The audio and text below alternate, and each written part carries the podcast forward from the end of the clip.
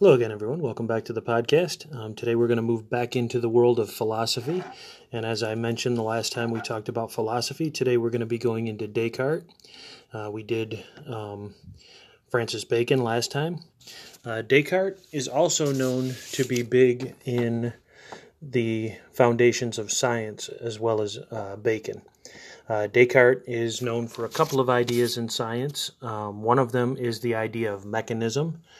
Uh, this is the idea that um, organisms like animals and uh, um, plants function like uh, machines.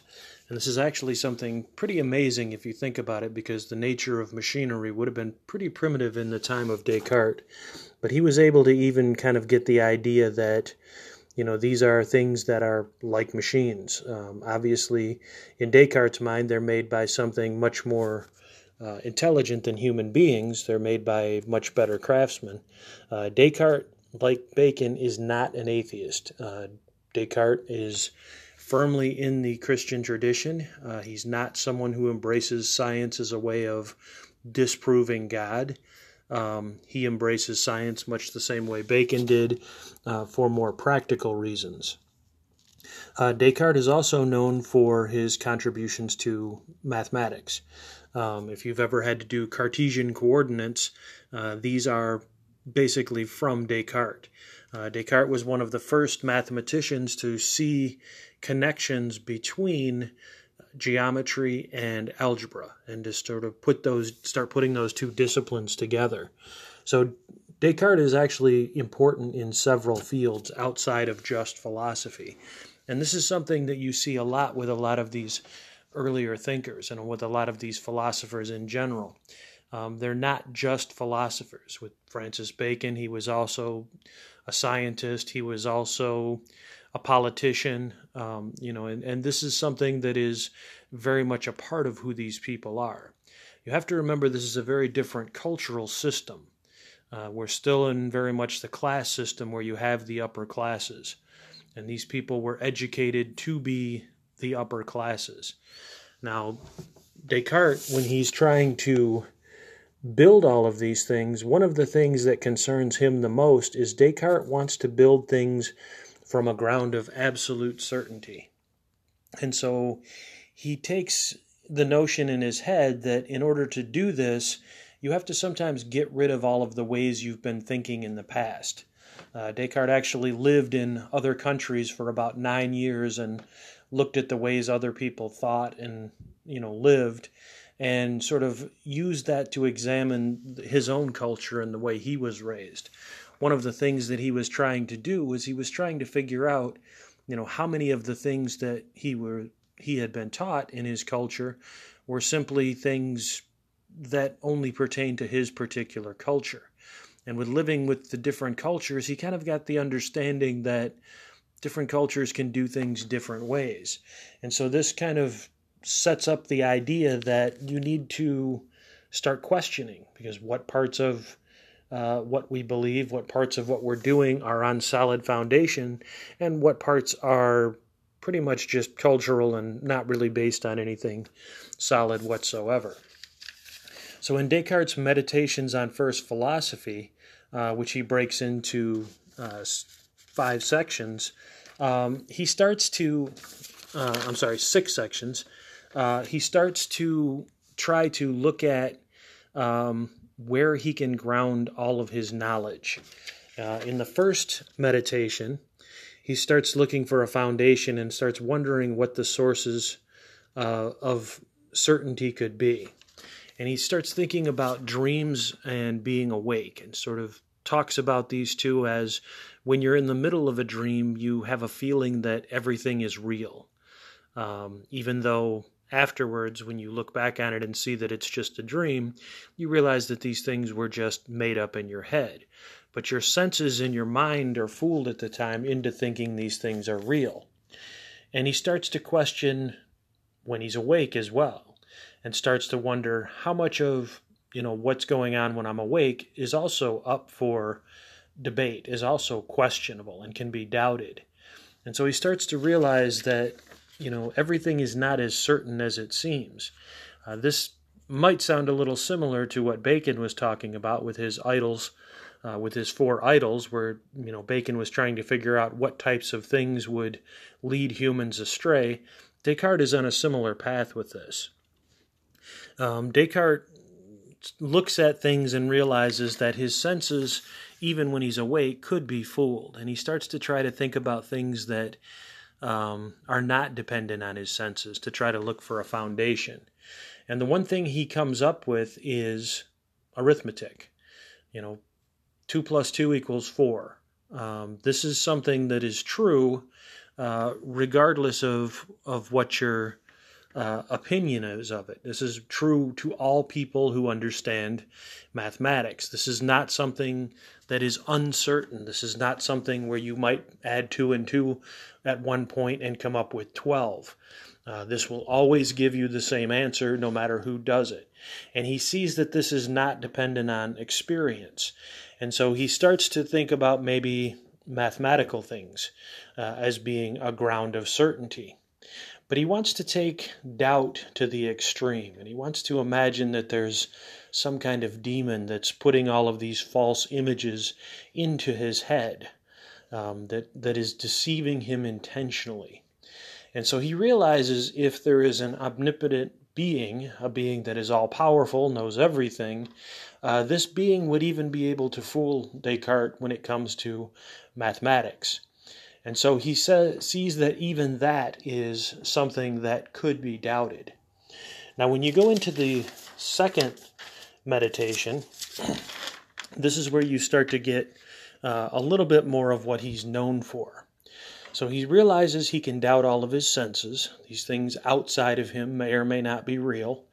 Uh, the, the table in front of him may or may not be there. He could just be fooled by an evil demon who's making him think there's a table there. Mathematics, um, he could be fooled in that, and the principles of mathematics may not be real, even though they seem logical in his head.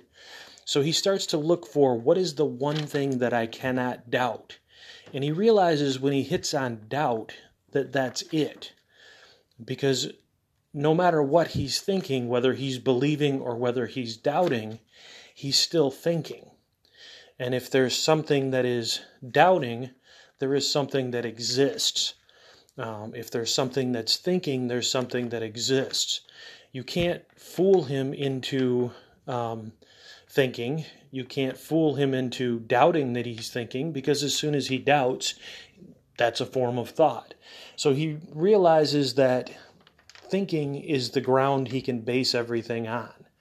Uh, and this is where you get his famous I think, therefore I am. Cogito ergo sum. Um, this is his basis from which he's going to build all of his other knowledge.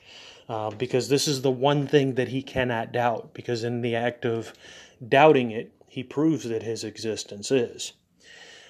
In the next meditation, the third one, one of the things that he tries to prove is the existence of God. Um, he, he wants to prove that God exists, that God is.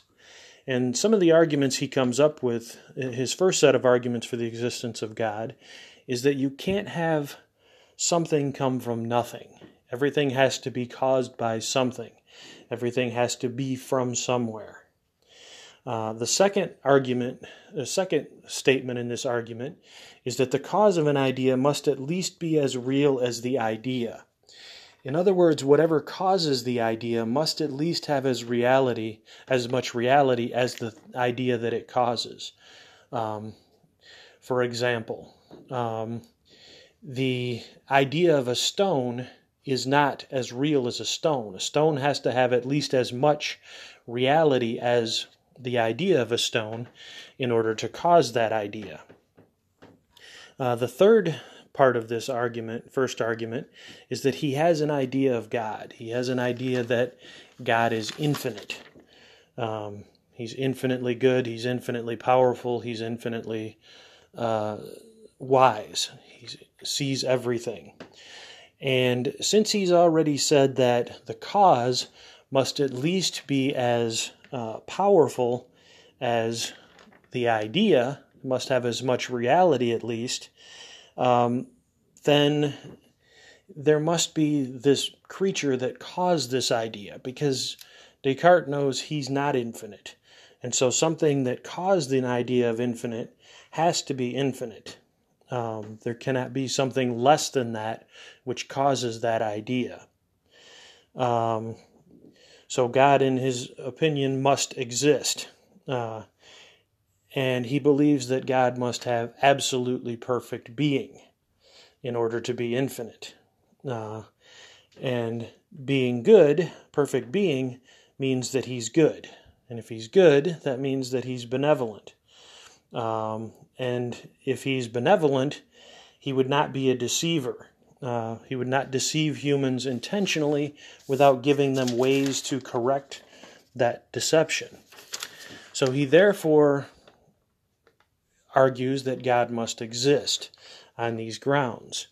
He also comes up with a second argument in this meditation for the existence of God. His first statement is, I exist. He already proved that he exists based on his cogito, cogito ergo sum. Uh, I think, therefore I am. So, since he's already established that he exists, his second idea is something must have caused me. Where did I come from? Um, and the possible answers to that, the first one he lists is himself. Maybe I caused myself. The second one he uh, lists is perhaps I've always existed. Um, the third argument, or the third possibility, I should say, he comes up with is that his parents caused him to exist. Um, the fourth argument is that something less than God caused him to exist and the final arg- final possibility is that God caused him to exist. And then he goes through each one of them and disproves them. He says, not the first one, um, because if I had made myself and I had the ideas of infinite and perfect, I would have made myself perfect. And he didn't make himself perfect. So he dismisses the idea that he created himself. Um, if he always existed, um, something, since he didn't create himself, something would have to have created him and sustained his existence. Uh, his existence can't be dependent on himself because he is not the creator of himself. Now, this argument is a little bit far fetched, but that's the argument he came up with. Uh, the third argument against the being created by parents is that in his mind it creates an infinite regress that means, well, who created them? Well, who created them? Well, who created them? And eventually, this would go on, would have to go on forever.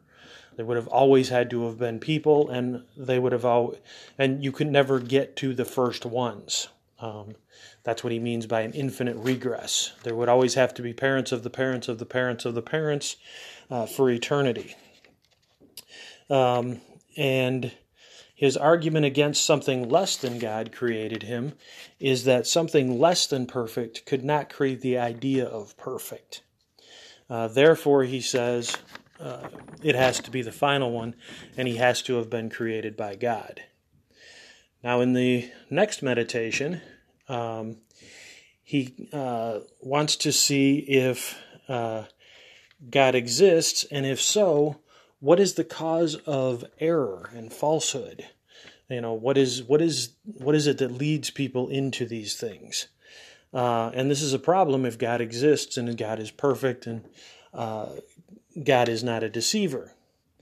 Uh, and so he sort of postulates the idea that if God is perfect and is everything, there's an opposite that is uh, completely flawed and nothing and he sees humans as being situated in between these two extremes. So you have God who is everything and perfect on one end of the spectrum, and you have something that is the opposite of God and uh, nothingness on the other end of the spectrum. And somewhere in between are human beings. And because we're somewhere in between, we're not able to see everything that God sees. We're not able to see the whole picture. We have an incomplete view of what's going on. Um, we are only able to see what our small minds and our small perceptions allow us to see. You know, this is one of the things that Descartes had sort of gone into in earlier works. he doesn't come out and say, I'm a super genius, smarter than everyone else. He sees himself as being very much human and very much uh, able to be wrong, just as everyone else. He sees that there are people who know more in some areas than he do, than he does. I'm sorry, uh, people who know more in other areas than he does, and so we have him with this position of he knows he's not perfect, and so he realizes he doesn't see the bigger picture. Now, the other argument that he brings in is an argument about free will. Uh, the will is uh, sort of a perfect creation, but it's perfect in that it is uh, it contains both the good and the bad. It is a will that doesn't have a direction. It is a will that just will do, that will push to do. Uh, and this means the will can push into error or it can push into uh, the truth. And so, since we have this will, this free will, we're able to use it one way or the other. Or we're able to use it to find the truth and follow the truth, or we're able to use it to sort of block out the truth and embrace the opposite direction. Uh, so he's sort of setting up the failures of uh, humanity, kind of giving a reason for that. You know, this is one of the big arguments in theology. If God is perfect and God is loving, why is there suffering in the world? And this is one of the earlier arguments of, well, why is there suffering? And it has to do with free will and the ability to choose things that are not for the best. uh, in the meditation number five, uh, he wants to get to what is the essence of material things. But he sort of gets sidetracked and goes back into another uh, proof for the existence of God. Um, he wants to see if uh, if there's a clear idea of uh, things based on the existence of God. Uh, and so he goes back into another discussion about uh, the proofs of the existence of God. And in these proofs, he starts to talk about geometry. This is where he kind of goes off track a little bit because he's comparing the truths of and the perfections of geometry and mathematics to the perfections of God. And he's he talks about things like triangles. Um, things like triangles cannot be imagined differently. Triangles always have three sides. Triangles if you measure their internal angles and add them together, they will always add up to 180 degrees. Um, these are things that are certain, regardless of who thinks these thoughts, regardless of how often you think these thoughts. Um, these will be always the same. And so, this perfection in mathematics, he then transfers to God. And he kind of takes on an argument that St. Anselm um, formulated uh, that God is uh, infinitely perfect, uh, and that perfection, part of perfection, includes existence. Um, this is what's known as the ontological argument. Uh, the ontological argument is that if God is perfect, he has to contain everything that is perfect. And one of the things that makes you perfect is the fact that you exist. So, since God contains all perfections, um, existence is one of them. And so he says, therefore, God exists. Um, the next section, the last section of this, he kind of goes into um, sort of trying to then get to the rest of the world and explain how the rest of the world can be explained. Uh, one of the arguments that he gives is that objects exist because God can make them. Um, and since God is not a deceiver, um, we have lots of proofs through the senses that these these things exist. And he wouldn't give us all of these proofs if these things didn't actually exist. And so our um, connection to the world starts to be uh, reestablished this way. Um, God has the ability to create ideas uh, the ideas of mathematics. Um, therefore, we're able to understand the ideas. These are things out of the, the mind of God. Now, one of the things that uh, is criticized about Descartes fairly early. Um, and it and it's criticized from two different angles. One, he's criticized as being an atheist, and then on the other side, he's criticized for um, making his proofs dependent on the existence of God. So he kind of gets it from both directions on this. One of the problems with this is that, as with any of the proofs of the existence of God, uh, as you kind of look at them more closely, you realize they fall apart. You know, these are based on a lot of this is wishful thinking. Uh, Descartes doesn't believe that we can imagine things greater than what exist. And so he's kind of dismissed the faculty that we have of exaggeration. Uh, this is this sort of counters the idea that for something to exist, or for an idea to exist, whatever created that idea must be greater than the idea. Well, humans have the ability to exaggerate. Um, so we can imagine what good is. So we can exaggerate that to perfectly good. We can imagine what strong means. So we can exaggerate that to, you know, infinitely strong. Uh, we have that ability to exaggerate. Uh, he goes into this with, you know, a little bit earlier with talking about mythological creatures and how we can construct mythological creatures that have the head of a lion and the, you know, the body of another animal and the tail of a snake and things like this. And we're basically just grabbing features out of the things in the real world and putting them together.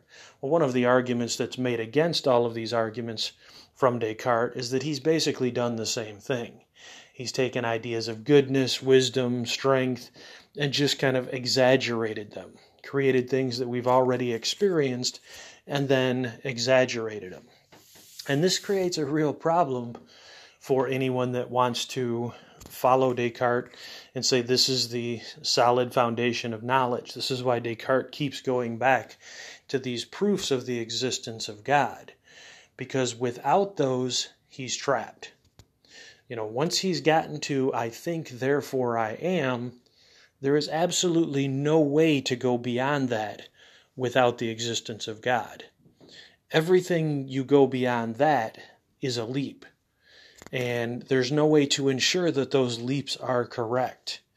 Uh, it may be that, yes, we do think, um, but that may be all we are. We're just a mental entity with no body. There is no physical reality. There's only thinking. There's only this mental entity that thinks. Um, without a perfect and loving and uh, benevolent God, there is no way to get from I think, therefore I am to the rest of the universe. And this is why Descartes is so important in philosophy, because after Descartes, like after Plato, you have a lot of philosophers that are kind of lining up on one side or the other. You have some philosophers that are lining up and saying reality is completely unknowable. There's no way we can know anything. Once we get past I think, therefore I am, we're done. Everything else could be an illusion. And then you have philosophers on the other side who are trying to find other ways of proving that what is real is real. And so Descartes, kind of after Descartes, depending on the camp that people go into, you have two real main camps the idealists and the empiricists. Um, will determine which direction they go. The idealists are people who think the world is ideas, and we'll get into uh, Bishop Berkeley and talk about him a little bit uh, coming up in a in a future episode, where Berkeley sees everything is just ideas and there's nothing else that exists outside of ideas. And then you have the empiricists who believe that everything that is real is based on what our senses tell us. Uh, the only access we have to the world is through our empirical senses, through data, through things like that. And so you kind of have these divisions in philosophy that come out. And really, Descartes is kind of a focal point of these divisions. And that's why I wanted to go into him and kind of cover these a little bit. Now, we will in future seasons uh, come back to Descartes and talk about some of his other elements of his philosophy. Um, but I felt that this one was important because it kind of sets up a lot of the major issues that a lot of the philosophers will be discussing coming up uh, will all get into. Okay, uh, I hope all of you are doing well. I hope you're staying safe, and I will talk to you all again soon. Have a good day.